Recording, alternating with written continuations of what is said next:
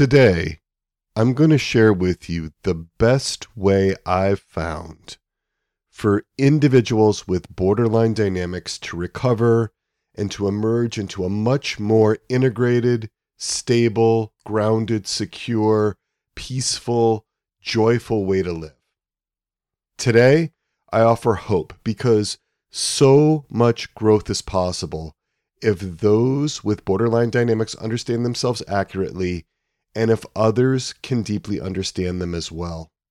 It takes work, it takes dedication, but such change, a really radical transformation is possible with the right help, with the right relationships, with the right resources.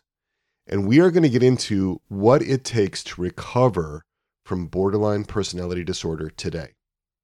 And I'm not just talking about, quote, managing symptoms, end quote.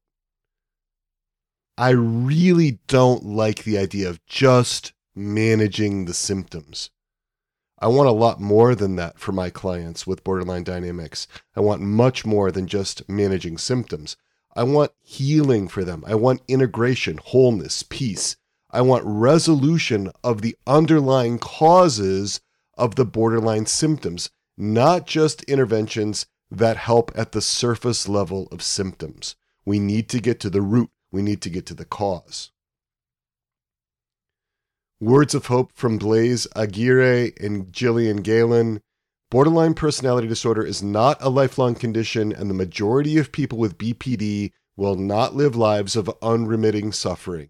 Your life will get better. Rachel Reiland, from her book Get Me Out of Here My Recovery from Borderline Personality Disorder, quote, most important, the reason I wrote this book is to serve as proof that miracles do happen, that love can and does heal wounds, that there is hope for those with the courage and the fortitude to seek healing. John Gunderson and Perry Hoffman, they wrote a book in 2016 called Beyond Borderline True Stories of Recovery from Borderline Personality Disorder. And there were two dozen short accounts, 24 short accounts from those who have recovered from borderline personality disorder. And finally, this quote from Andrea Rosenhaft, who is a licensed clinical social worker. People who struggle with BPD are not manipulative or attention seeking. We are suffering and have never been given the tools to communicate our pain effectively through words, so we do so with self destructive behaviors. I choose to work with clients with BPD because I've been there myself and I know how much they are suffering. The work is difficult, but if the therapeutic alliance can weather the ups and downs, it's a privilege to see a client with BPD come into their own. And you know what? I absolutely agree with that. I absolutely agree that it is a beautiful honor and privilege to accompany a person to walk with them as they recover from these symptoms of borderline personality disorder. And it is most certainly possible.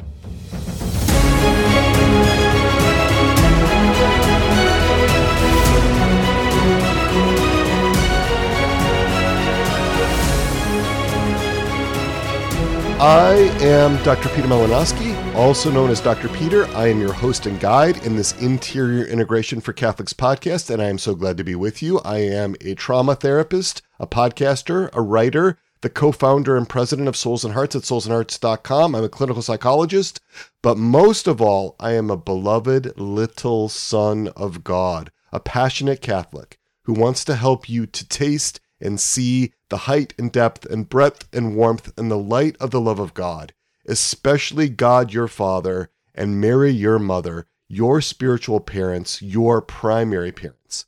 I am here to help you embrace your identity as a beloved little child of God and Mary. That is what this Interior Integration for Catholics podcast is all about. That is what Souls and Hearts is all about. And to bring that about, to live out this mission, I bring you new ways of understanding yourself, fresh conceptualizations, informed by the best human formation resources in psychology, always solidly rooted in the authoritative teachings of the Catholic Church. We are looking to remove the human formation hindrances, the obstacles that keep you from having that secure foundation for the spiritual life, that keep you from being able to relate deeply and intimately with others and with God and Mary. Any obstacle that you have, any human formation deficit that you have in relating with anyone else, including yourself, you're going to bring that into your relationship with God. You're going to bring that into your relationship with Mary. It's part of the way that you relate. And so this human formation work is not some sort of self absorbed, narcissistic, navel gazing exercise, some sort of psychological day spa where we tell ourselves that we're okay. No, it's really about equipping us to carry out the two great commandments to love the Lord our God with all our heart, all of our being, every fiber of our being, and to love our neighbor as ourselves. This is episode 128, titled Recovering from Borderline Personality with IFS. This one is released on December 18th, 2023. I am so glad you are with me so we can continue our series on borderline personality dynamics. We started this series out in episode 125, and that one was titled Borderline Personality According to the Conventional Secular Experts. And then we moved to episode 126, Borderline Personalities, Your Questions Answered by Dr. Greg Bottaro. And then episode 127, Understanding Borderline Personalities Through Internal Family Systems. I'm going to say this clearly up front. If you have significant borderline dynamics, you need good therapy. Period. Full stop. If you have significant borderline dynamics, if you especially if you have the disorder, borderline personality disorder, if you meet diagnostic criteria for that, you need good therapy. You need good counseling. The staff at the Clearview Women's Center in their article, Can I Manage My Borderline Personality Disorder Without Therapy? say, quote, Despite dedication or the desire to recover, it is unlikely that a person with borderline personality disorder will overcome BPD on their own without the guidance and insight that the therapeutic process can offer. End quote. It's really important to get the outside help you need if you're actually meeting the diagnostic criteria. So let's just get that on the table right away. Love heals. This is not the domain of self help books or YouTube videos or posts on Instagram. You're not going to heal yourself by reading tweets on Twitter or posts on X, as we call it now. Doesn't work that way. You need a relationship. You need the relationship with a good therapist who can accompany you through the intensity of the healing process. So let's do a brief review right? Brief review, just to get people up to speed, so that this in, this episode can stand alone. In episode 125, Borderline Personality According to the Conventional Secular Experts, I discussed different ways of doing therapy dialectical behavior therapy by Marsha Linehan, mentalization based treatment by Anthony Bateman and Peter Fonagy, psychodynamic treatment, that's the heirs of Freud, family therapy, medication therapy. All of these are based on the idea that there is a single unified personality. And that's a real disadvantage. That's a real disadvantage when you're dealing with borderline personality dynamics because that's not actually a personality disorder. That's a disorder of many personalities that are not well integrated. Now, I believe we all have multiple personalities inside. That's not pathogenic. That's not a sign of some sort of particular disorder. I think Adam and Eve, at the moment that they were created, had multiple parts inside. So it's not to say that everybody has multiple personality disorder. I want to be really clear about that. But it's a real disadvantage in dealing with borderline personality dynamics to be locked into this single, homogenous, unified, personality idea, this mono mind. And I talked about the difficulties of that in episodes 116 and 117 of this podcast. I also discuss schema focused therapy because that brings in different modes, different ways of operating. That one is by Jeffrey Young. Individuals with borderline presentations have four dysfunctional life schemas, according to schema focused therapy, that maintain these difficulties in functioning. There's a detached protector, a punitive parent, an abandoned slash abused child, and an angry slash impulsive child. So here what we're seeing is that he's bringing in these different these different schemas, these different modes or ways of operating, right? And change occurs through a range of behavioral and cognitive and experiential techniques that focus on the therapeutic relationship, daily life, past experiences, including traumatic experience. So, so here the schema therapy is an exception because they don't subscribe to that single unified personality idea, which is part of the reason why I think it's been successful. Now, let's talk a little bit about since a therapist is needed, what are the qualities of a good therapist for working with someone who has borderline dynamics? Who do you need for somebody like this? And there was a good article by Erin Johnston called The Qualities of a Great Therapist for BPD. It came out on September 30th, 2021 on verywellmind.com. And she lists these criteria that the therapist be reassuring, providing a sense of felt safety, that the therapist to be trustworthy, that the therapist be engaging, encouraging, and this one's really important too, that the therapist follow a structure, that the therapist not be just winging it, and that there is clear expectations for the therapy for both the client and the therapist. It's important that the therapist be empathetic and that the therapist be genuine. And here's a quote from Kelsey Fife, who said, People with BPD are highly attuned to the attitudes and moods of the people around them. And that would include therapists, obviously. Their barometer for other people's emotions is sensitive and often accurate. This makes it both a gift and a curse for the BPD person. The curse is that they are so easily influenced by the emotional states of other people. The gift, however, is that they are often highly empathetic, compassionate, uh, and understanding.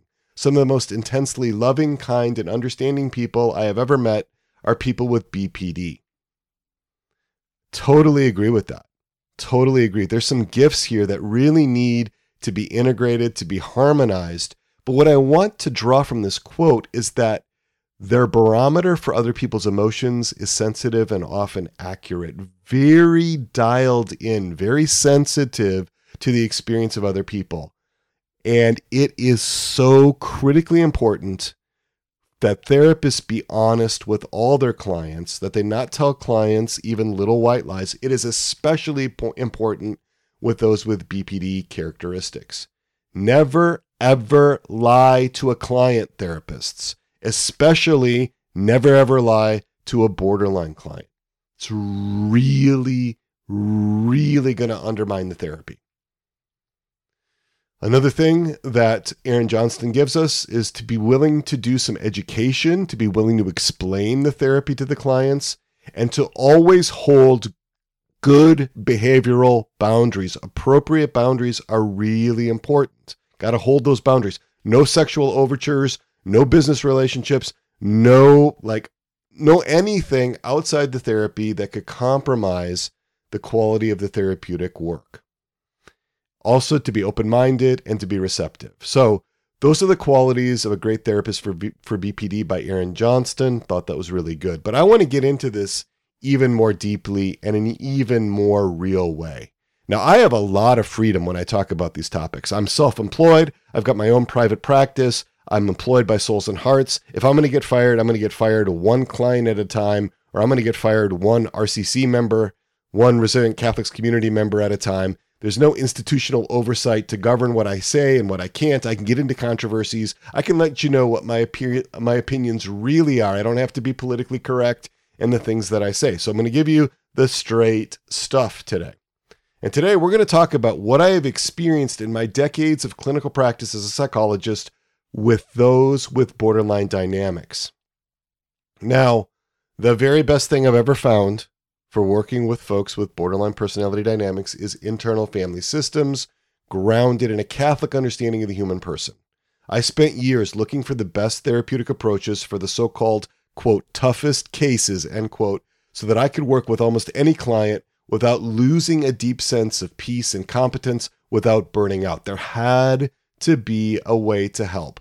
There can't be such a situation that people are just lost. There's nothing you can do all this all this symptom management's the best we can do it's as good as it gets i'm not accepting that there's got to be a way to help those with the so called borderline personality disorder were so often maligned, criticized, demeaned, sometimes even ridiculed by mental health professionals. And let me give you an example of some of the attitudes from when I was in graduate school of borderline personality disordered folks. Um, they would say, Theodore Millon in his 1996 book, which I really like in a lot of ways, Disorders of Personality, DSM 4 and Beyond, second edition, said borderlines are notoriously difficult patients for therapists. They run through the whole gamut of emotions in therapy, and their erratic and frequently threatening behavior stir many therapists to react negatively. Because the risk of burnout is so high, therapists should limit the number of borderline patients in their caseload if possible. This having been said, however, it should also be noted that therapy work with the borderline can prove to be a gratifying experience. So if we go back 20 years before I was trained, Anthony Pantalino, in his article, 10 erroneous therapist beliefs, 10 optimistic therapist beliefs, and 10 hopeful patient beliefs in treating borderline personality disorder said, In my professional training in the early 1970s, I was taught that borderlines were not treatable, that they did not get better, and that they only sucked the lifeblood out of the best intentioned therapist. It was common practice to hear from my supervisors back then that if a therapist decided to treat a BPD patient, then only one patient at a time should be treated in a single practice. Okay, so you can see lots of lots of criticism, lots of warnings here about borderline personality disorder, the folks that carry this. And I think there are three reasons in the natural realm that why those with borderline dynamics have been so stigmatized by and so bruised and wounded by mental health professionals. Right. Three reasons why these attitudes have persisted even to the present day. The first is a lack of understanding of those with borderline personality dynamics. The second is a lack of professional training and development on the part of the therapist. And the third is a lack of human formation in the therapist. A lack of human formation in the therapist. So let's go back and, look at these three reasons why people with borderline dynamics have been so poorly understood in the mental health community. Why is that? So many mental health professionals historically have not understood those with borderline dynamics because they don't really see the borderline client in multiple dimensions. They only see the surface. They only see the symptoms. They don't see the person. They don't see beyond the surface. Marsha Linehan, in her book Cognitive Behavioral Treatment of Borderline Personality Disorder, says, quote, Many, if not most, therapeutic errors are assessment errors. That is, they are therapeutic responses based on faulty understanding and assessment of the problem at hand. End quote. Many therapeutic errors are, are assessment errors. It's a failure to understand, it's a failure to accurately evaluate. And then the responses are based on those misperceptions of the client with the borderline dynamics. So many clinicians expect borderline clients to be like other clients who are not as traumatized. And so many clinicians cannot attune very well to clients with borderline dynamics. And why is that? Well, some clinicians have experienced borderline personality dynamics themselves. And we had that quote from Andrea Rosenhaft at the beginning in the lead in. But most have no phenomenological conception of what it's like from a personal experience to go through the kind of living hell that people with borderline dynamics experience on a regular basis. They really don't know what it's like. So many clinicians do not know what it's like, and they don't have the power of imagination to really inform them about what it's like inside a borderline client. Most therapists are also wedded to the single personality model, which is a terrible fit for understanding the fragmented internal experience of those with borderline dynamics Again, we discussed that in episodes 116 and 117 of this podcast. Clinicians may also expect that the client is going to help them understand the client. The client is going to show the clinician who the client is. But those with borderline dynamics don't understand themselves very well. They struggle with this really unstable sense of identity, as we talked about in the in episodes 125 and episodes 127. So, in consequence, those clients with the borderline characteristics, they can't tell the therapist who they are. The therapist has to be able to attune. The therapist, in some ways, has to, to know the borderline client better than the borderline client knows herself or himself. A lack of understanding. This is that first reason in the natural realm why those with borderline dynamics have been stigmatized and bruised and wounded by mental health professionals. When you deeply understand someone with borderline dynamics, when you get to what's behind those powerful emotions, what underlies those extreme beliefs, those thoughts, those impulses, the intense fear, the anger, when you get to what's below that, when you are honored and privileged to enter into that person's world, it all makes sense. It all makes sense. The story all hangs together if you can get deep enough. But rarely in the treatment of borderlines do, do the therapists get deep enough because it takes time and perseverance and a lot of work and skill and some other things that I'm going to talk about for the therapist to be invited in and for the therapist and the client to be able to make that difficult journey together. These internal experiences, these borderline dynamics, they are not random. In fact, they become quite predictable if you understand what's going on behind the surface, below the surface. But so often, clinicians do not attune to their borderline clients well enough to reach that depth of understanding and connection. There's a lack of understanding. Why? Well, that brings us to our second reason a lack of professional development. It is vitally important that clinicians always be learning and growing in their professional development, continuing education classes, seminars, conferences, trainings, workshops, personal reading, supervision, consultation. We need to be keeping up with the developments and advances in our field. I've learned far, far more since leaving my six years of graduate school than I ever learned while I was a doctoral student. And some clinicians, unfortunately, spend very little time keeping up with the field. Many times clinicians do not have a good conceptual model of therapy to guide the work they do. They are flying by the seat of their pants. They are just winging it. They can't give an accurate conceptual model that's based in some established way of doing therapy.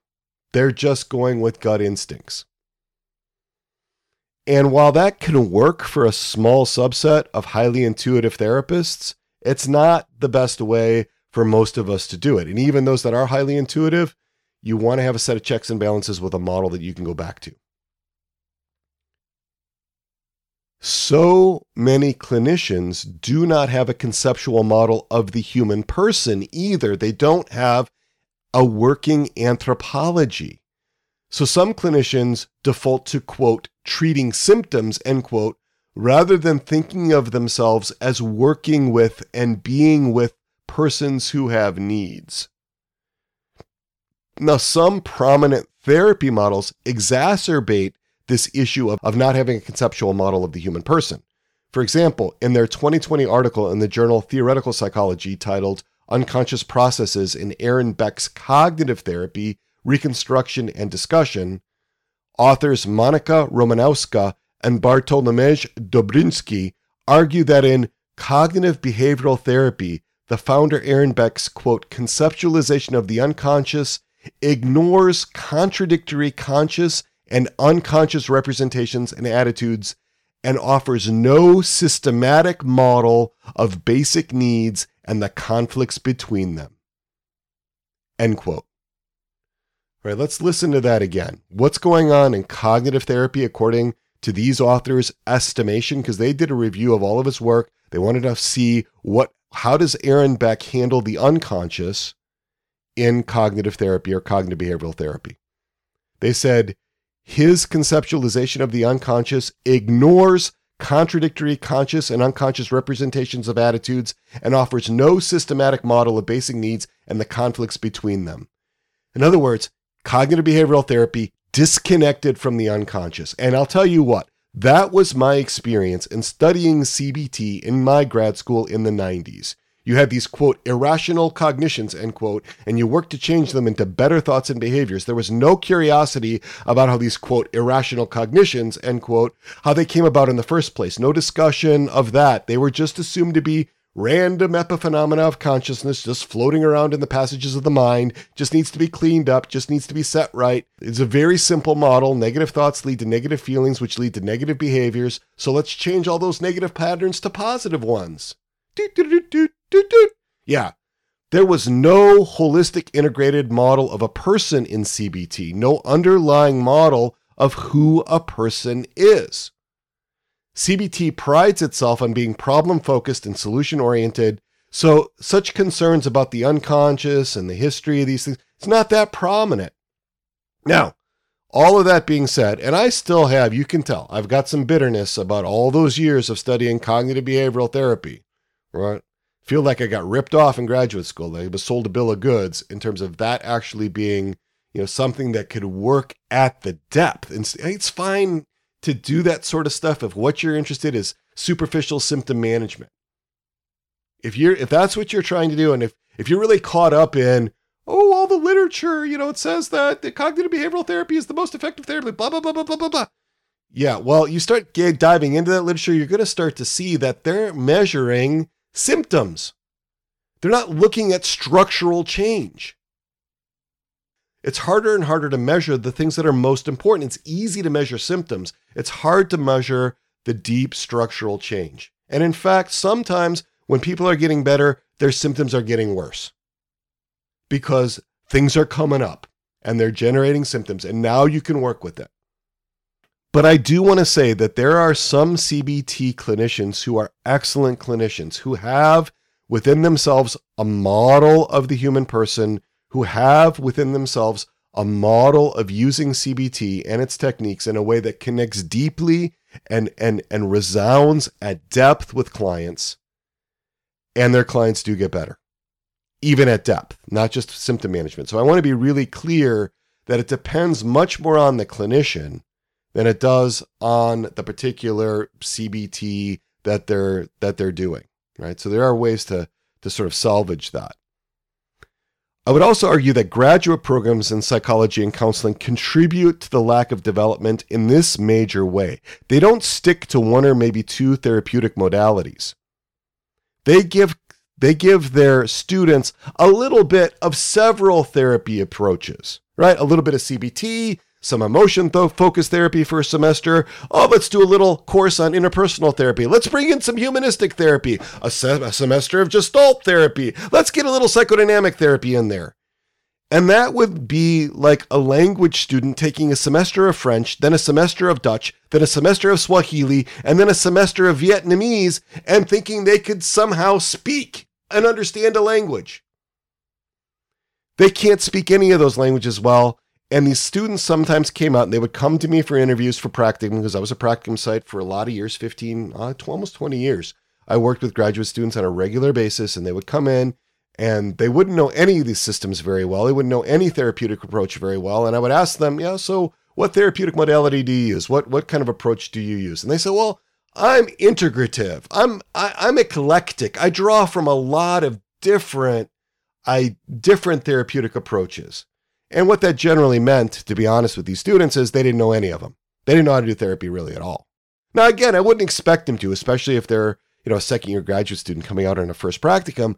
But I don't think the graduate programs do a very good job at all of consistently teaching one major system so that these students can speak one therapeutic language. All right. So that's the second reason a lack of professional development in the therapist. A lack of professional development in the therapist can really compromise the capacity of the therapist to care for clients with borderline dynamics. Okay, so the first two reasons in the natural realm why those with borderline dynamics have been bruised and wounded by mental health professionals one, a lack of understanding and attunement, the second, a lack of professional training. But now we're getting to the big one. This is the big one. The big one is the lack of human formation in the therapist. And this is the one that people do not talk about. This is a more fundamental reason. Now, I'm not here to judge therapist souls, but we have to acknowledge a, a reality. We have to acknowledge this dirty little secret in the field that many therapists, like other people, are really lacking in their own human formation. All right, so what am I talking about with this human formation? I spent a lot of time on a definition of human formation from episode 63 of this podcast titled Human Formation The Critical Missing Element. Here is how I define human formation human formation is the lifelong process of natural development, aided by grace, by which a person integrates all aspects of his interior emotional, cognitive, relational, and bodily life, all his natural faculties in an ordered way, conformed with right reason and natural law, so that he is freed from natural impediments to trust God as his beloved child and to embrace God's love. Then, in return, because he possesses himself, he can love God, neighbor, and himself with all his natural being in an ordered, intimate, personal, and mature way. Human formation is all of the natural things that we need to be able to love ourselves, to love our neighbor, and to love God in an ordered way. It's the formation that has to happen on that natural level. Graduate programs in psychology and in counseling usually don't really consider the person of their students. They're focused on professional development. They're not focused on human formation. They're not focused on depth. And on the one hand, I totally get it. It's hard to do that. You can't do that in a classroom model. You can't do that if you are, you know, doing these these classes in groups and so forth. It comes from a one-on-one developing trusting relationships, continued engagement with the student. And they might get some of that in their supervision sessions, with their clinical supervisors. They might get a little bit of that with their mentors or their advisors in the program, but so often it goes by the wayside. There's not really a seeing of these students at depth. Yet, this human formation is so critical because, as Gene Mauch, who was a professional baseball player and manager, said, you can't lead anyone else further than you have gone yourself therapy, counseling, they are ways of working in this human formation. They're not the only ways. They don't have some sort of monopoly on human formation, but they are certainly these ways of working in human formation.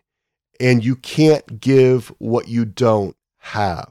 There's a lot of reasons why therapists get caught and struggle with borderlines because of something that is disordered in their own human formation. I have seen this over and over and over again. And I discussed this for three hours in a webinar called Of Beams and Specks Therapist Focused Consultation. I did this for the Catholic Psychotherapy Association. You can uh, you can buy it from them. Just look it up. Of Beams and Specks Therapist Focused Consultation. Uh, you can buy it for 60 bucks. If you're a member of the CPA, you can buy it for 30 bucks. And there are demonstrations where I work live with therapists human formation. It's a model I developed. I call it therapist focused consultation or TFC. Traditionally, in the mental health fields, the professors and the consultants and the supervisors and the teachers, they focused on the inner life and dynamics of the clients of their therapist trainees and consultees and students. I argue that the nearly exclusive focus on the client and on the techniques and the skills and the protocols is often an obstacle to good client care. It's a hurdle because I think the number one thing that holds therapists back is their own formation as human beings. It's not their professional development. It's not a lack of training or skills or continuing education. Those things are all relatively easy to get. It's their own unresolved trauma. It's their own deficits in their own human formation. Yet, all this training and all this case conceptualization and all this supervision and all this consultation is all focused on the client. The client's contributions to the therapeutic relationship. It assumes that it's the borderline client's issues that make progress in the therapy more difficult. It's the borderline client's resistances that are getting in the way of the therapeutic success. It's the borderline client's emotional dysregulation that is stymieing the process. It's the borderline client's intense and shifting transferences that are bogging down the work. It's the borderline client's defense mechanisms and maladaptive coping strategies that are derailing the therapy. It's the borderline client who is sabotaging the work, the masochism, the self defeating behavior, the avoidance we have all kinds of labels, always so that we can condemn borderline clients and blame them for the failure of the therapy. And in traditional consultation, that's what we call case conceptualization. What is going on with the borderline client? The client, the client, the client, the client. It's all about the client.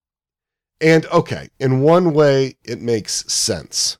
The borderline client is the one who needs help, in quotes, presumably, at least it's the client that showed up at the consultee therapist's office asking for something, needing some kind of help. We should help the client. The client has the problem. The therapist has the expertise. The therapist has the training. And there's all this focus on getting the speck out of the eye of the client. I say, let's get the beam out of the therapist's eye.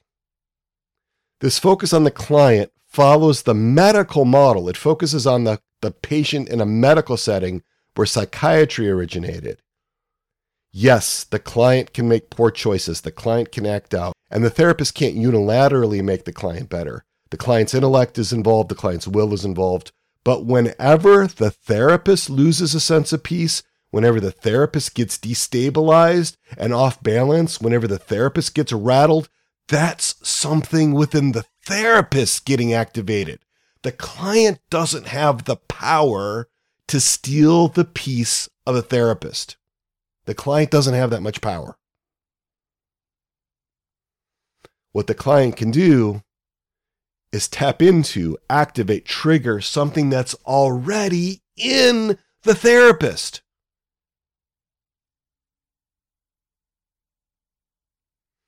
Clients with borderline presentations are especially adept at activating therapists, at triggering their unresolved internal issues. These clients have a great sense of how to get under the skin of their therapist to try to signal the intensity of the distress that they're experiencing.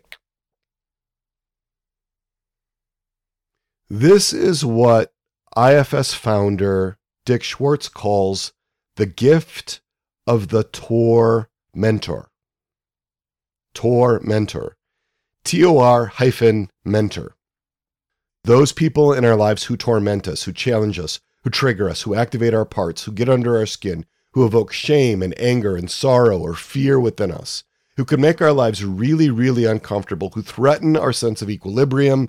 But those same people are in the very best position to teach us what we need to know to heal and to be more integrated. They pull for our parts to come forward. They pull for our parts to blend with us. They teach us so much about ourselves. Tormentors can be among our most precious allies because they make us aware of what there is inside of us that needs our loving attention most.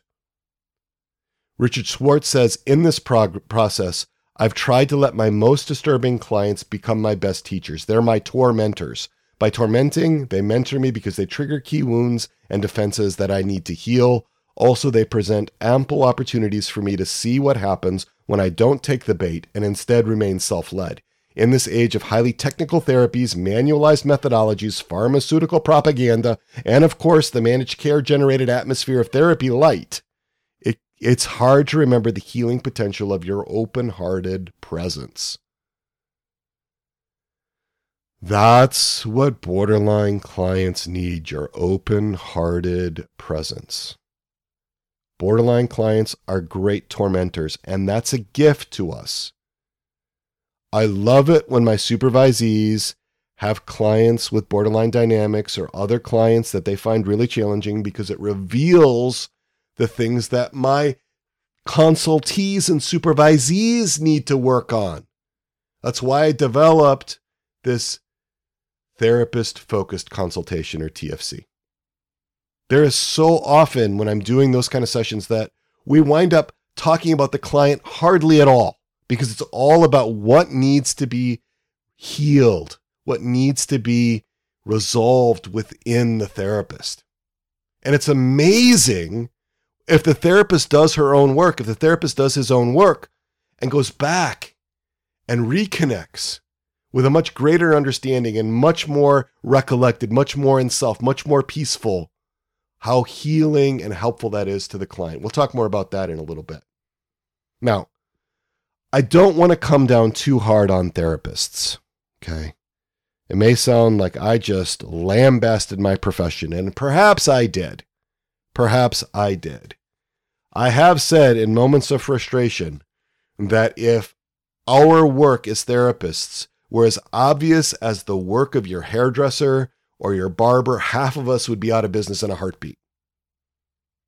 I think there's just so much that needs to be done in the human formation of therapists, and there's so little attention paid to it. Therapists have parts that are very focused outward. They want to look for the difficulties and the issues in other people. That's part of the reason why they want to be in the therapist chair. And the old trope that, you know, therapists come into the field because of their own issues, there's a more than a kernel of truth in that. I don't want to come down too hard on therapists though, because so many of them are sincere. They're really, they're really trying to help.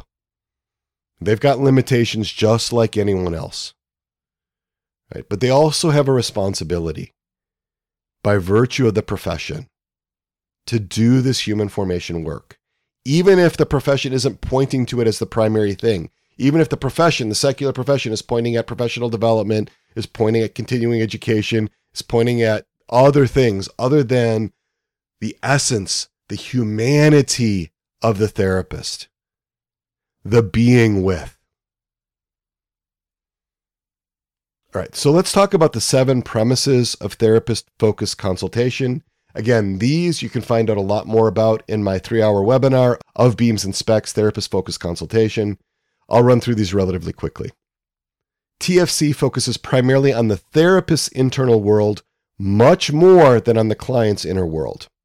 That's the first one. Number two, TFC holds that any internal experience that you as a therapist reject within yourself, you will also reject in your clients, making that topic unsafe and thus off limits in the therapy work, a no go zone. So if you cannot handle the intensity of your own anger, it will be very difficult to handle the intensity of a borderline client's anger when it comes off. That will not feel safe because it could trigger or activate your own anger.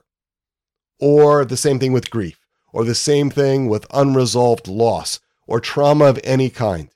Unresolved issues around whatever it is in your life that has harmed you, that has hurt you. any internal experience, any part of yourself that you as a therapist reject within yourself, you will also reject in your clients. Right? So it's really important to accept the things in the therapist so that the therapist can be available to the clients fully. Third point TFC is a gentle, non judgmental approach that aids your own human formation as a therapist, but also as a human person. Fourth, TFC helps the therapist to have a deeper sense of peace, security, and well being in the work by emphasizing being with the therapist's own self first, increasing your freedom to be with your clients. You have to be able, as a therapist, to be with yourself. If you can't be with yourself and be at peace with all of your parts, it's going to be hard to be with similar parts that you're uncomfortable with in yourself and anybody else. The counterparts of your parts that you reject or that destabilize you, when you encounter similar parts in a client, it's going to be rough. It's going to be rough.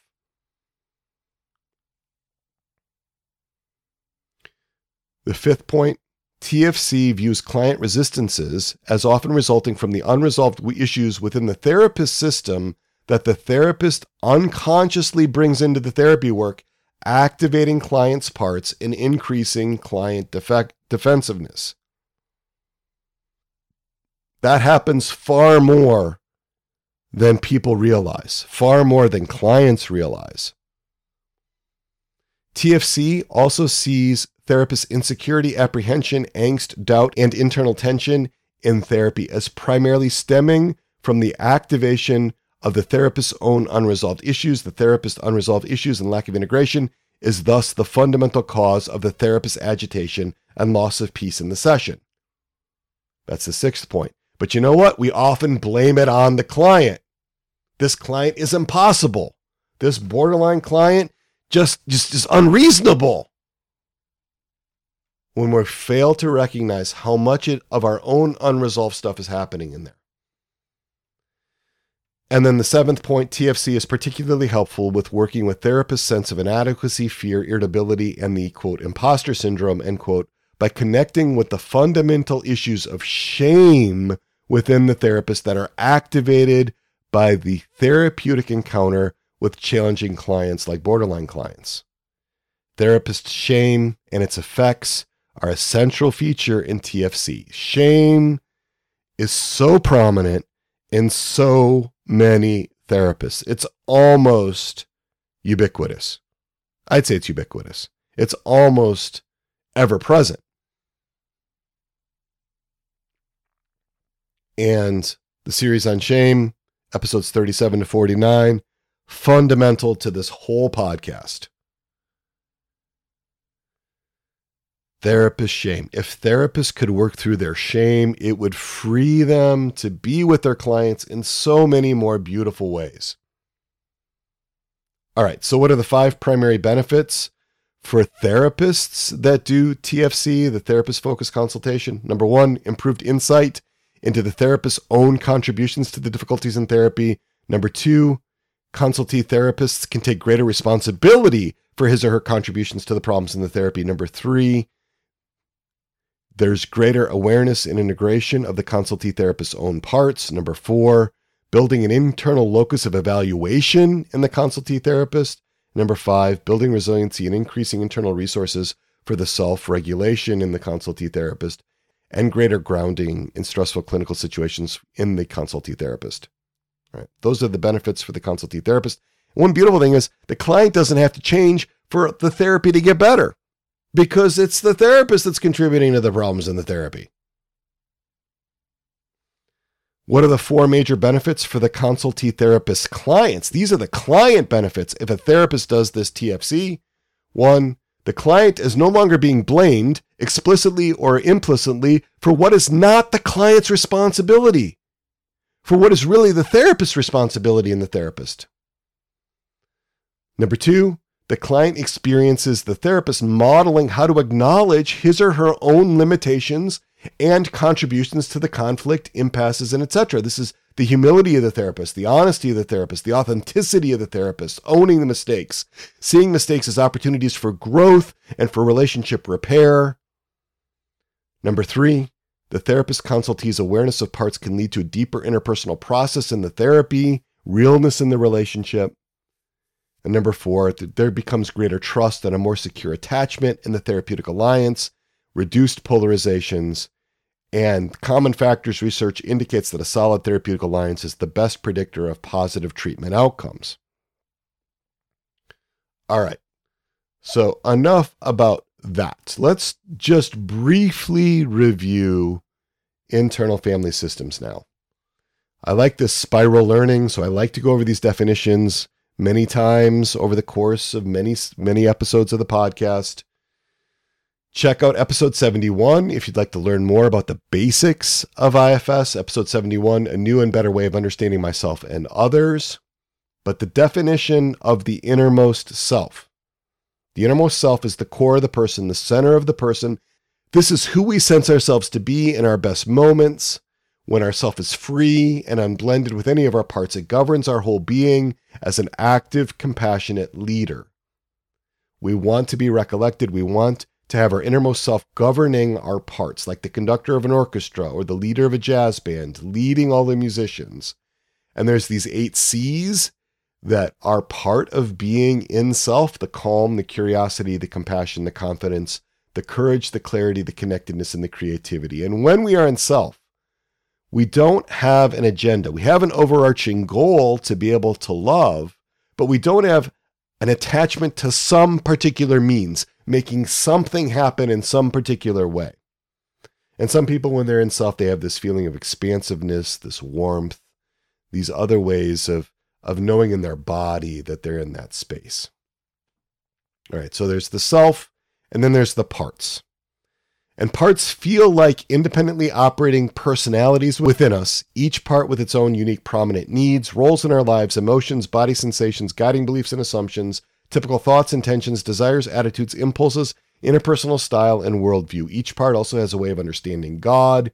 You can think of these parts as modes of operating, if that's helpful to you. Philosophically, we say that parts have accidental form, but not substantial form. They don't exist outside the person. They're not like separate little persons. They have accidental form, but not substantial form. And parts have these different attachment styles, different ways of connecting interpersonally. These parts are not just emotions. They're not just transitory moods. They're much more complete and full like than that, and they last over time. They exist even when they're not in conscious awareness. Many parts can reside in the unconscious almost all the time but that doesn't mean they don't exist. They still can exert an influence even when they are outside of conscious awareness. And the other thing is that parts have good intentions. They are seeking at least a perceived good for us. They are trying to help. They generate impulses, they try to influence the will in some way that they think is going to be helpful to us. Now, if you really want to understand what needs to be healed in borderline personalities, we need to get to the needs. We need to meet the deep underlying attachment needs and integrity needs. Why? Because that helps so much with the process of integration inside. This leads to cooperation and collaboration among parts. And so, spiral learning, I'm going to bring these needs up again. The five primary conditions for secure attachment, I've adapted these from Brown and Elliott. I've recast them as needs to be met they are from Brown and Elliott's 2016 book, Attachment Disturbances in Adults, and they are safety, recognition, reassurance, delight, and love. I've also added belonging. That's my own addition to the essential attachment needs that so many people have, that borderlines have in spades. Then we also need to meet those six integrity needs. And I've pulled these together from a variety of sources, including my own experience. Those are survival, importance, agency, goodness, mission, and authentic expression. I went through those needs in a lot more detail in episode 127, the last episode titled Understanding Borderline Personalities Through Internal Family Systems. And in that episode, I introduced you to Tina. Tina is a 32 year old single Catholic woman.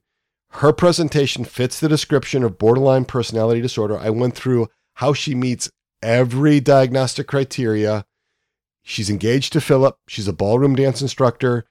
I detailed seven of her parts, and I went through the story of how all those parts came out in different ways when she was having supper with her fiance Philip, leading to this major, intense public conflict in a restaurant. So check out episode 127 for the full story. We'll review just the basics here. Tina is now going to therapy. She's bringing her parts with her. Her therapist is Matt, who is a 45 year old Catholic IFS therapist. He's come highly recommended to Tina. He's married, he has five children. He's been practicing for nearly 20 years. He's seasoned, he's experienced. He has a strong commitment to both his own ongoing professional training and his own human formation. And to review Tina's exiles, remember, exiles are the parts, they were the ones that were in the breach that suffered the relational wounds the attachment injuries, all that interpersonal trauma, they're the ones that carry the burden of being exploited, rejected, betrayed, disappointed, abandoned in external relationships.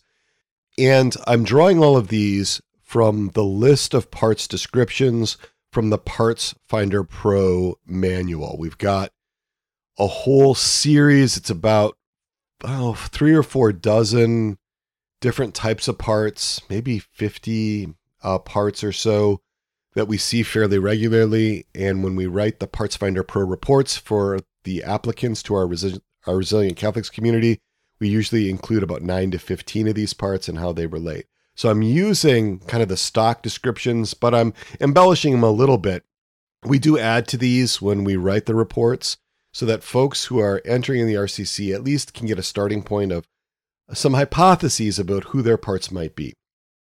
All right, so Tina's exiles. First, an abandoned exile. This exile experiences intense emotional pain, intense distress, this, this feeling victimized, frightened, abandoned, needy, deprived, this, this diffuse sense of identity, very hollow inside. This part bears the burden of relational neglect, all of the omissions of love by others. And this part feels abandoned by God, neglected by God as well. Right? This part has the need for recognition, the need to feel seen, heard, known, and understood, the need for reassurance, to be comforted and soothed. This part is in distress all the time. And this part really has a deep sense of needing to belong, the need to feel included, of being a valued member of a, of a, of a community. So that's one exile. And that one is really in this attachment subsystem, right? That's the, that's the, the, the exile that's at the, the center of this whole subsystem in her about needing relationship. I need love. I need attachment. I need connection. I need, I need the relationship. I can't lose Philip. Right? The shame bearer is the other exile we discussed. And this shame bearer questions whether Tina could ever be loved by anyone, especially by any man, because the shame bearer has learned that she is unlovable through the experiences of abuse, neglect. She's too damaged. She's too repulsive. She's too much to handle. She's criticized the unattuned acts of commission by others who lacked love in relating with Tina. Tina's shame bearer has this deep sense of inadequacy, right? And this was fueled by early childhood experiences of mistreatment that bordered on emotional abuse, the yelling, the criticism, the shaming from her parents, right? And this part has a deep need to know that she is good, that she's good in her essence, that that she's ontologically good, that she's not just functionally useful. Right? The deep need to be good. It's an integrity need. All right, so Tina's managers. And the managers are the proactive protector parts who are trying proactively to keep Tina safe from the exiles. They they strive, they plan, they caretake, they judge, they work strategically, you can sort of see them like the prison guards in the system, you know, guarding the exiles. Well, she's got this approval seeker who's very focused on gaining approval, recognition, attention from other people. This is the one that's so fueled by the abandonment fears of the abandoned part. So this is the the protector that guards the abandoned part, one of the protectors that guards the abandoned part. Her approval seeker deeply believes that Tina only has value if others recognize her as valuable. And this, this part's working so hard to keep people engaged and the hope that they will give her the love that she needs. This part will do so much to try to keep from losing the engagement with Philip. This one is the one that's bringing her into therapy. This one has a long history. This one has a long history of conditional love and a high emphasis on looking physically attractive to men. This is a primary manager with needs to be seen, heard, known, and understood, with needs to be loved, with needs to belong, and needs also for agency and survival. Now, this one is what Dick Schwartz might call a recruiter in an IFS understanding of borderline dynamics. So he said in this uh, video called Internal Family Systems Approach to Borderline Personality Disorder, you can look that up on YouTube. It's about three minutes long. He said, I worked with the borderline population for 20 years, probably. And as I started to get to know their parts and saw what happened, virtually all of them had been severely abused most of them sexually abused as children. And so they had all these exiles and they didn't know what to do with all the exiles. And so they had a protector whose job was to recruit some other person to take care of those exiles because they didn't know what to do with them. And that recruiting protector was really talented, often in sucking somebody in like a therapist to sort of be their parent. But as soon as that therapist got close enough to do any damage to the exile, there was this sort of bouncer rage part. He would jump in out of the blue and make the therapist's head spin. But if you understood it the way I just described it, it was totally predictable because you got close enough to do damage, and so then the rage comes in and pushes the person away, and then the recruiting part comes back trying to pull them back in. And throughout all of this, especially if the therapist gets triggered or starts to distance, then those other scary firefighter activities, then these other scary firefighter activities start to kick in, like suicide or substance abuse. And then that scares the therapist even more, who gets even more protective, and you're in this vicious cycle. So that's what Schwartz is saying, right? This recruiter.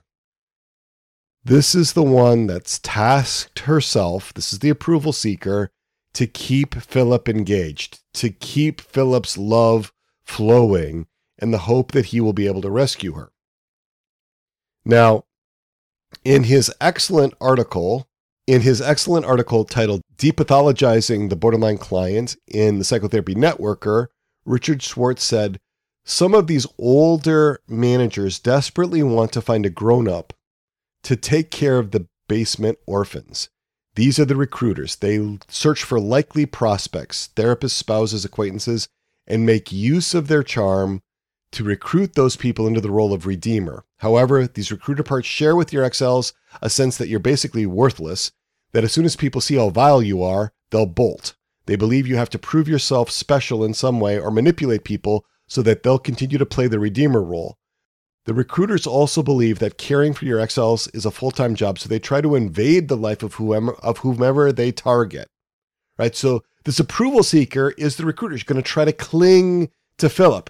And as she comes into therapy, some of that's going to get transferred to Matt. Some of that's going to be transferred to her therapist. Her therapist could become the redeemer, particularly if the relationship with with Philip, her fiance, ends or is compromised in some way.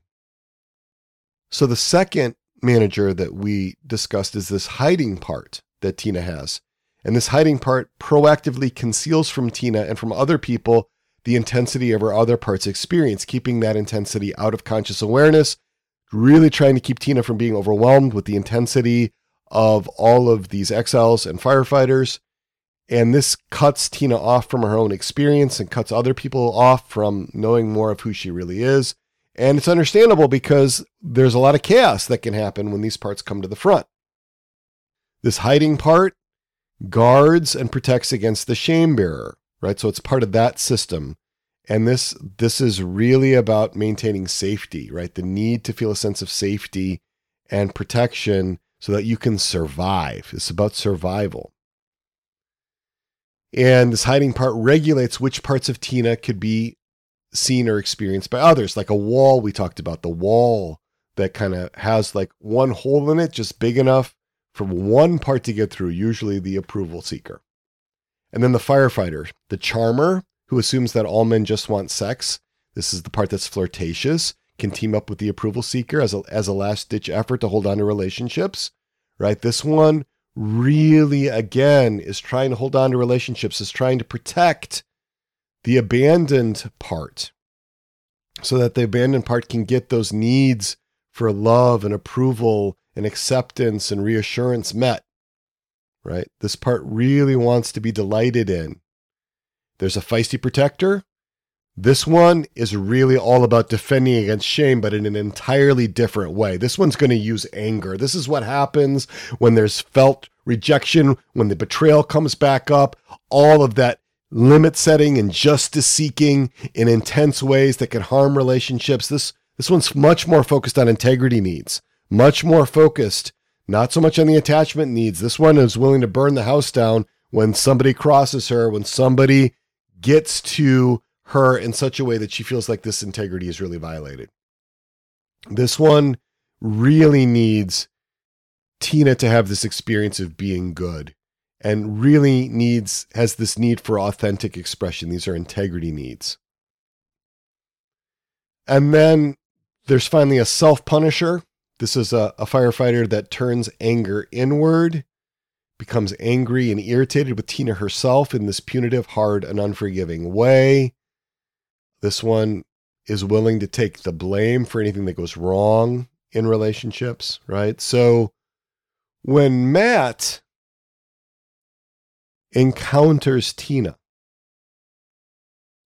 right, he remembers this quote from Stephanie Capecchi, who's a licensed clinical social worker. Stephanie said, A borderline personality disorder can certainly make someone uneasy, but with the right treatment and compassionate understanding, it's treatable and it does not need to be something to fear. Typically, when, when people present for therapy, when they come in as therapy clients, it's their managers that are bringing them in. These managers have agendas. They usually want the therapist to join with their agenda in silencing and suppressing the other parts.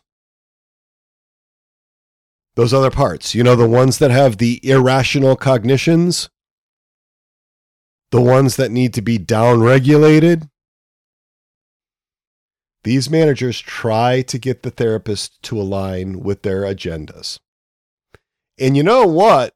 Therapist managers who are not in right relationship with the therapist's innermost self, they may want to align with the client managers as well. There can be this collusion. Why? Because both sets of managers, the managers in the therapist and the managers in the client, are afraid of the client's other parts. They're afraid of those exiles. They're afraid of those firefighters. We don't want those firefighters coming up. We don't want any cutting. We don't want any burning. We don't want any suicidal types of behaviors. We don't want any uh, not getting out of bed for days at a time.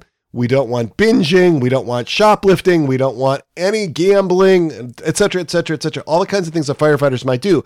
And we don't want this intense grief. We don't want the idea that, you know, you might you might harm yourself, which could come from the exiles we want to make sure that doesn't happen. So you have this collusion often among frightened managers, frightened managers and the client, frightened managers and the therapist.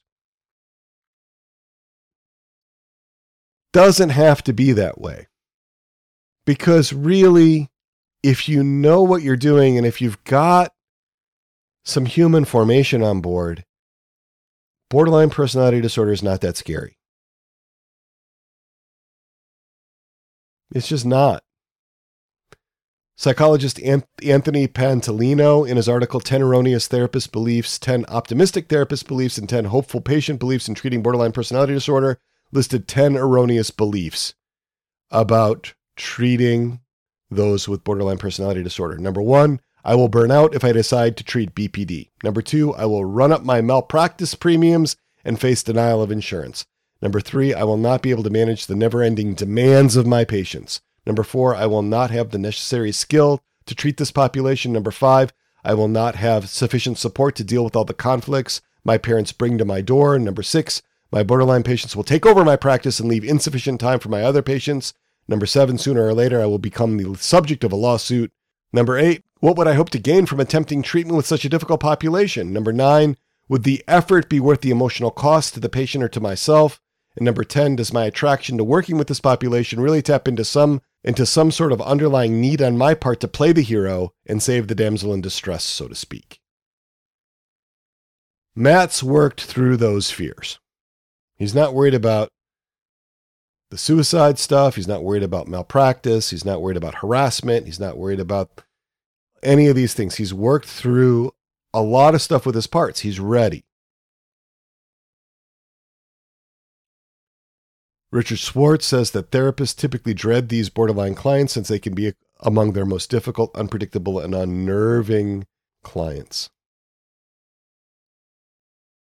But if you're not in that place, if you don't have that professional development and you don't have that human formation, you can believe those myths of treating borderline personality clients. You know, you can believe that the client is not safe, that the client is a threat, that you must protect yourself, that you've got to take care of yourself as a therapist, and that all means distancing from the client. An example of this is suicide contracts or no harm agreements. They were very popular. They've been very popular for about 40 years.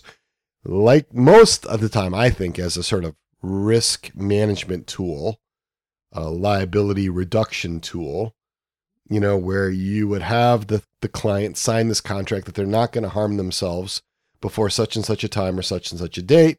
There would be some usually some some actions that they would take and so on and so forth. Well, they've finally started to fall out of favor. A handful of studies and literature reviews that have been done on these indicate no evidence at all that they work. And a recent article called Why Therapists Stop Creating No Harm Contracts by Ben Caldwell gets into some of the history of that. They're particularly offensive to borderline clients because they're all about protecting the therapist. They're all about protecting the therapist and they communicate to the client, you're not safe. I don't trust you. I want you to sign this piece of paper so that I can demonstrate that I've got some liability protection in the case that you harm yourself, you kill yourself, and I can defend myself against some sort of liability lawsuit. It's not about the good of the client, really. I mean, there's some funny articles out there. I didn't, I don't have them all cited here about like how ridiculous it is to think that, you know, in the heat of the intensity of the agony, that they're going to say, oh, wait, I'm not going to harm myself. I'm not going to kill myself because I signed a contract with my therapist. Yeah, the feisty protector that Tina has doesn't give a rat's behind about that contract that the approval seeker signed with Matt. Now, fortunately, Matt actually doesn't use those, right? He, he knows better than to use suicide contracts or no harm contracts. But, you know, another thing that happens is that these grounding exercises, right? This is another way that therapists compromise the care of their borderline clients, I think, when they're afraid. So, what are these grounding? Uh, what are these grounding techniques? Well, they're simple strategies that can help you disconnect from emotional pain, right? So, a way of distracting by focusing on something else, uh, by creating some other kind of experience. It's they're big in DBT in dialectical behavioral therapy the and the dialecticalbehavioraltherapy.com website and their section on distress tolerance T5 grounding says the goal of the grounding technique is to help you get in the here and now. When you are overwhelmed with emotions, you often stop being in the present moment. You drift off into an inner world of thoughts. You start revisiting the past or thinking about the future. One way to deal with those emotions is to ground yourself back in the present moment. And then they give some examples, right, of how to do that. Crystal Raypole uh, in a September 15th, 2023 Healthline.com article titled 30 Grounding Techniques to Quiet Distressing Thoughts. Gives things like put your hands in water, breathe deeply, hold a piece of ice, move your body, listen to your surroundings. And there's mental grounding techniques like playing a memory game, making yourself laugh, visualizing a daily task, describing what's around you, using an anchoring statement like, I'm John Doe. I'm 31 years old. I live in Menasha, Wisconsin.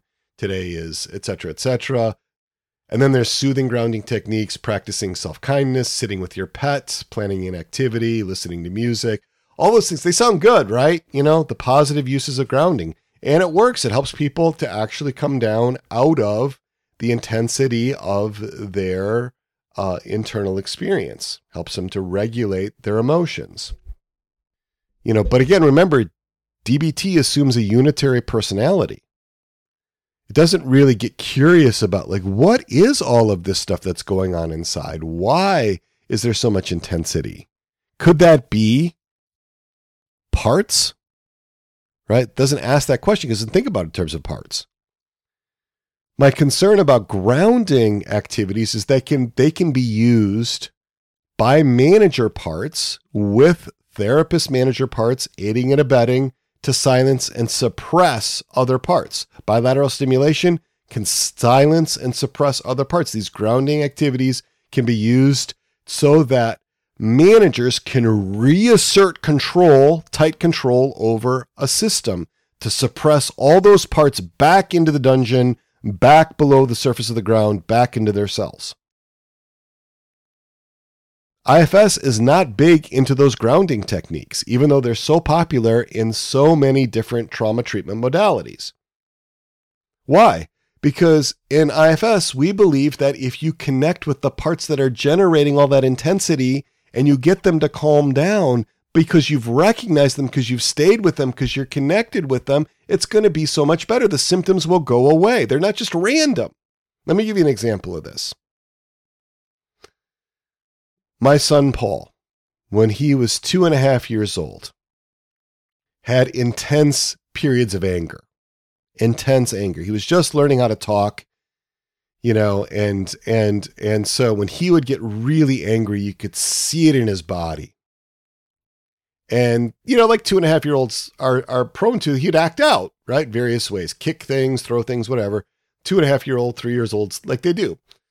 And so I would I would come up to him and I would say to him, Paulie, are you angry? And he would say, Yes. Right. So I'm I'm helping him identify the emotion, right, that he's experienced. I'm helping him put it into words. And I'd say, Paulie, is that anger? Is it big or small? And he would say, It's big. And I'd say, okay, it's a big anger. And Paulie, what what color is it, Paulie? And he would say, It's red. It's red. So it's a big red anger, Paulie. He'd say, Yes. And I'd say, Is it hairy or is it smooth? And he would say, It's hairy. Say it's a big red hairy anger. And he would say, Yes. And as we worked through all of these dimensions of his anger, he'd calm down. I'm not working to suppress that anger. I'm not working to reground him and get him away from his anger. I want to walk with him through it. I'm engaged with the part that's angry. So the anger can actually dissipate. It doesn't need to be suppressed. I'm anchoring him, I'm grounding him, if you will, in the relationship with me. I'm not sending him to his room where he's got to deal with it, to, with it by himself. I'm engaged with him. That's how I want to ground. It's a different way of grounding. I'm concerned that a lot of grounding techniques can be used like medication. They're used to suppress the symptoms but the symptoms are are, indi- are indicative of something that's coming up that's really important, some kind of message that parts are trying to convey. This happens all the time with folks who are borderline. They're trying to convey something in the intensity of the emotion or the belief or the desire or the experience inside.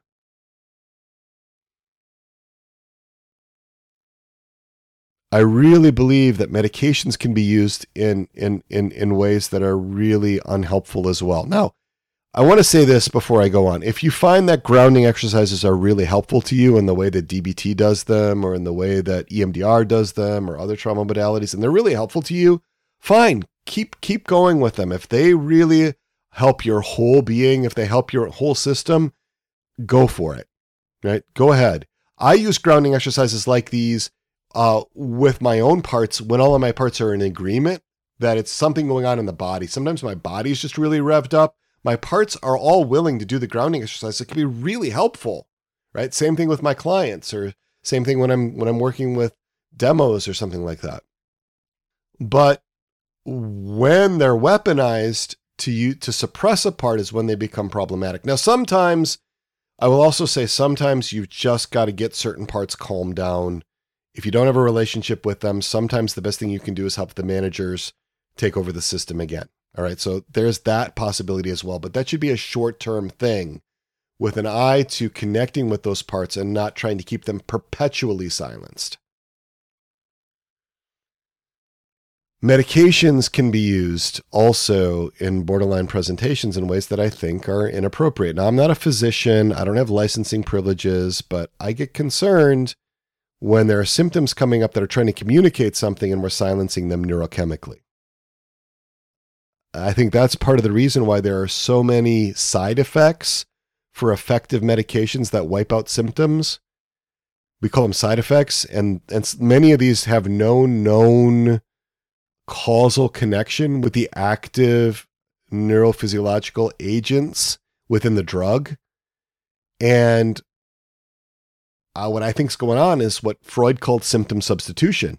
The parts are just finding a different way of expressing the distress that's not being neurochemically blocked.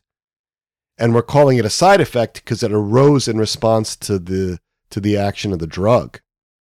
Freud gave up the use of hypnosis because of symptom substitution. He found that it didn't actually heal or cure, it just stopped the symptom in his clients. And then the clients developed new symptoms, and he called that symptom substitution. I think a lot of what we see in these lists and reams of side effects for effective psychotropic medications that knock out specific symptoms, what we see in those side effects are actually just substituted symptoms that parts are are are bringing up now because they're going to find a different way to express the distress. I'm also concerned about the misuse of religious practices, especially among Catholic therapists. And what do I mean by this? I'm talking about spiritualizing. I'm talking about spiritual bypassing. I talked about these phenomena in the weekly reflection, spiritualizing. I talked about in naturalizing and spiritualizing two errors Catholics make. That's from February 15th, 2023. Go to soulsandhearts.com slash blog, look that one up, or just Google naturalizing and spiritualizing, two errors Catholics make. Also, spiritual bypassing Catholic style. Because sometimes what happens with with Catholic therapists, and this happens in other with other denominations as well, is that when the intensity gets high in the therapists, it's sort of like Jesus take the wheel. The therapist says, "We're gonna crash. Jesus take the wheel." Hi, you know, I want you to meet Jesus, right? So all of a sudden, Jesus is now being brought in because the therapist is kind of freaking out. The therapist managers don't know what else to do, bringing Jesus in. Let's see if we can pray, and so on and so forth. And the reaction can be really intense in borderline clients. It's you don't want to be with me. You want to shove me off on Jesus. You want to you want to you want to make this a spiritual thing. I didn't come here for for for for the spiritual stuff. I've got a confessor for that. I got a spiritual director for that. I want you to be my therapist. Right? I really believe that especially with borderline clients, we need to use the human means first with human formation. Then we can get into the spiritual means later once the innermost self of the client is a secure internal attachment figure. But so many times Catholic therapists have this tendency to rush the spiritual aspects of this when they're really not aware of the impact of that on the parts that are present.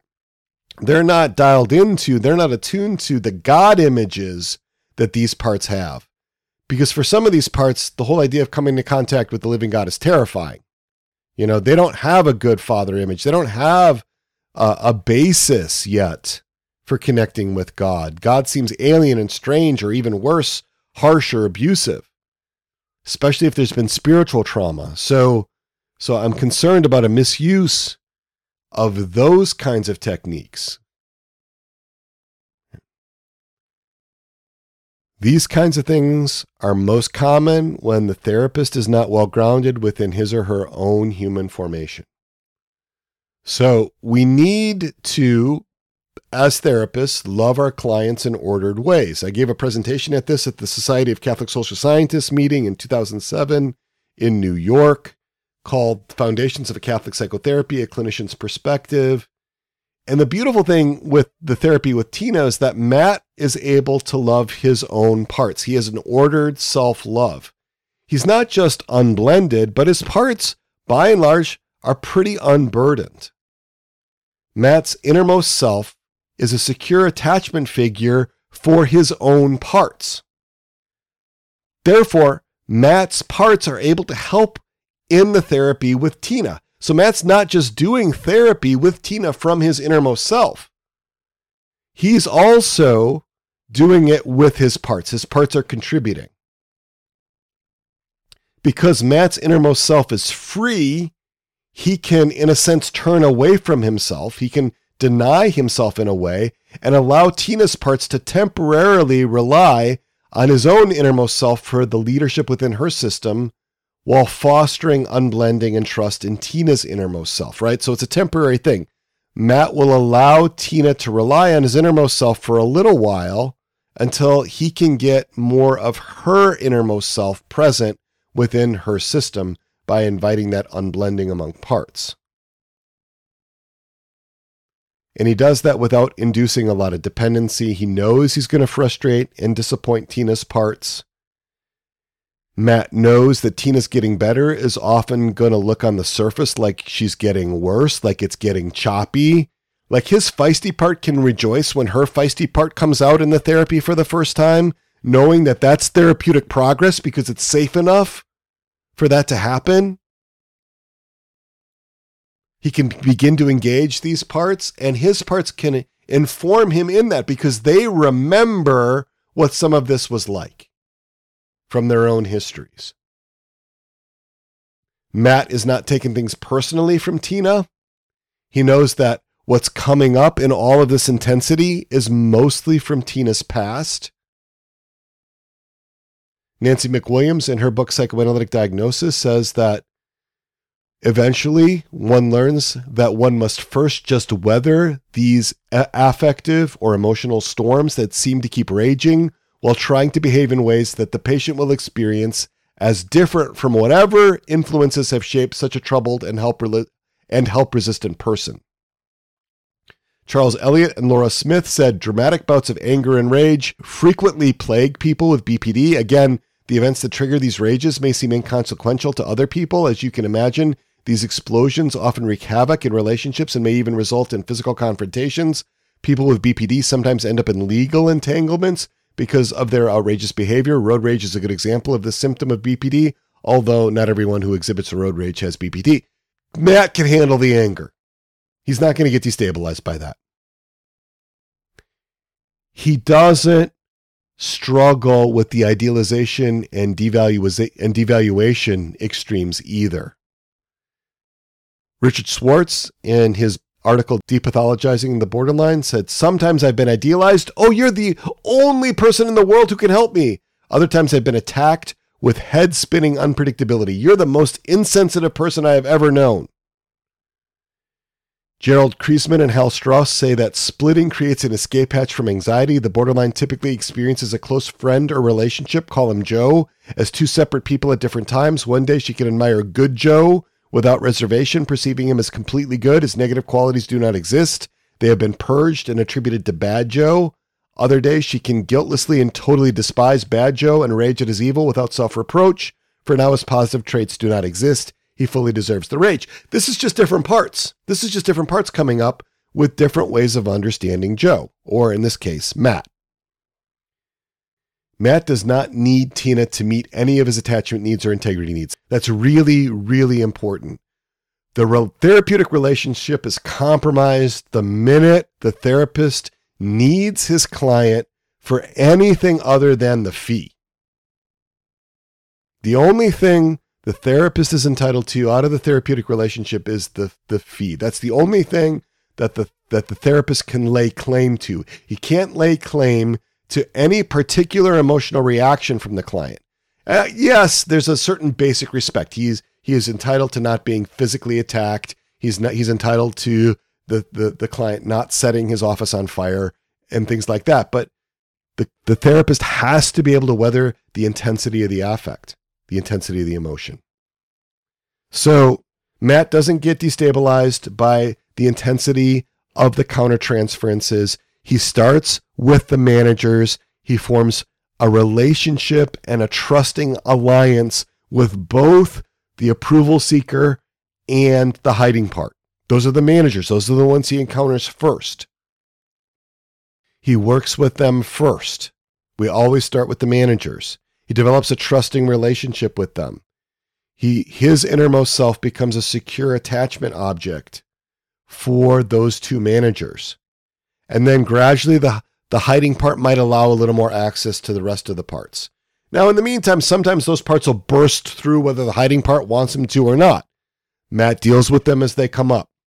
But he's always got an eye on the entire system. He knows that whichever part he happens to be engaged with in the moment is just one part of many within Tina.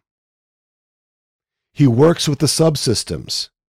He has this idea of eventually getting to unburden the abandoned part, which is at the root of the whole abandonment subsystem. And he wants to also get to the shame bearer part, which is at the root of that whole subsystem that's based off of integrity needs that that shame bearer has. He works with these parts in a way that's gentle, very consistent, very balanced, but still warm and engaged.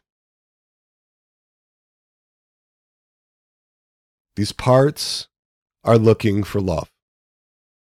They haven't experienced the kind of love that they really need yet. Matt is able to stand in persona Christi to be with them in a way that they actually need. Even though parts of them may really rail against it, there's a sense deep inside that Matt actually is present.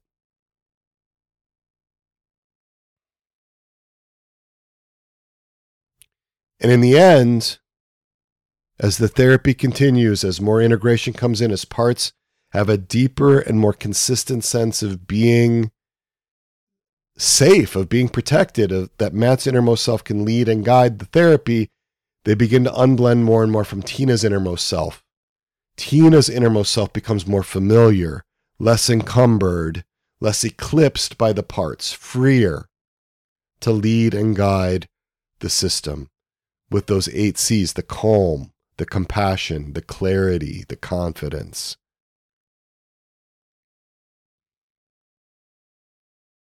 This takes time.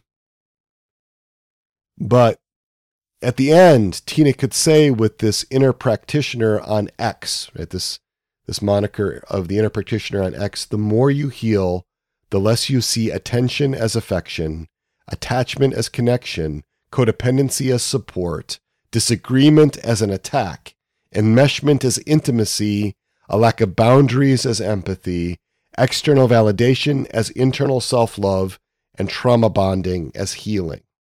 Right? Inner practitioner in this post on X is laying out the distinctions that those with borderline make as they integrate, as they heal. And the interesting thing, the critical thing is that it's not just Matt's managers working with Tina's managers. It's Matt's entire being being with Tina's entire being. That's what I want for clinicians. The number one thing that gets in the way of that is clinicians' human formation. Number two thing that gets in front of that is their professional development. So, I'm not just going to rail at the darkness here. We're going to light candles. I got lots of candles lit. There are solutions here. I'm going to reach out and speak directly to you Catholic therapists. I have two different options for you to work on your human formation. Two things that I can offer you. First of all, I love it when Catholic therapists join the Resilient Catholics community. The Resilient Catholics community is our year long human formation pro- process. It's very structured, it's step by step, it's entirely informed by IFS. It teaches you these things. It doesn't teach you how to do therapy per se, it helps you to become a more integrated human being. It's focused much more basic on that. The therapists who have done the RCC, and we've we've got uh, more than a dozen of them now, love it. They've generally really really liked it because they're caring for their own parts. And if there is one profession where we need to care for our own parts, given the demands, given the intensity of the work that we do, it's us therapists. So, therapists, Catholic therapists, I want you to check out the RCC. It's 44 weekly sessions. Go to soulsandhearts.com slash RCC. Get serious about your human formation. Look up that. Don't tell me you don't have enough time for your human formation. And it doesn't have to be the RCC. If you want to do it another way, if you want to get into your own therapy, I love that. Do your own therapy. There's some other way that you want to do that, that's fine too. The other option for therapists is the interior therapist community. This is where I work with small groups of therapists, eight, nine, 10 at a time, in our foundation's experiential groups. And we do all kinds of experiential exercises to help you get in touch with your own parts.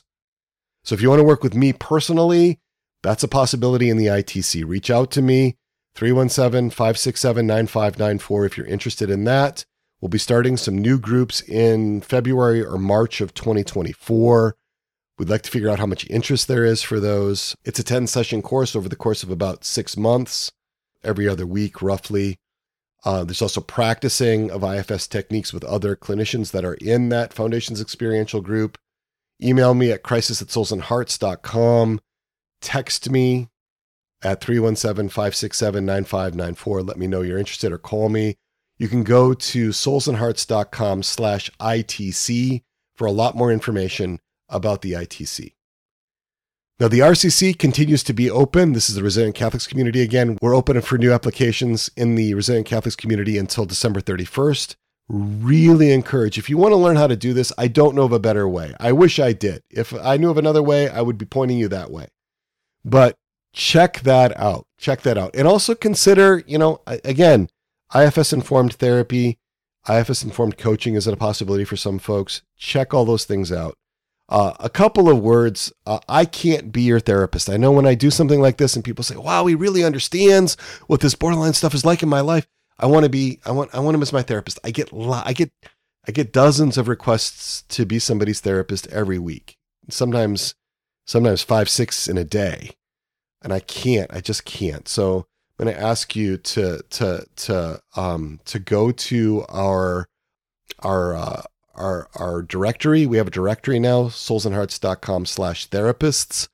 Uh, you can see Catholic IFS informed therapists there. You can also check out our, our free course, A Catholic's Guide to Choosing a Therapist. We've, we've got that up there. It's 90 minutes long. All the details about finding a good therapist. So, with that, we've got to draw this to a close. This has been a really long one. So glad that you've stayed with me for so long. So glad that you're on the journey. So glad that you're interested in your own human formation. Again, really invite you to think about, pray about the RCC if you are eligible for that as a Catholic. Uh, we we have all kinds of scholarships that we do to help offset the cost for people that can't afford it. Shouldn't be an excuse. Go to soulsandhearts.com slash RCC. Registration is there until December 31st. Uh, sign up, ask me questions, call me during my conversation hours, 317 567 9594. Conversation hours every Tuesday and Thursday from 4:30 p.m. to 5:30 p.m. Eastern Time. Be happy to talk with you about about that whole process. And the programming for the RCC for this next cohort doesn't begin until March 10th of 2024. So you have to do your Parts Finder Pro. There's a several week process of discernment that still goes into that. So it's not like you're immediately committed right away. You've got to start all this right away. There's time for us to be able to look at this in a really deliberate and thoughtful way. All right, so I got to stop. So glad that you've been with me. Thank you for being with me on this journey. We'll invoke our patroness and our patron, Our Lady, our Mother, Undoer of Knots. Pray for us. St. John the Baptist.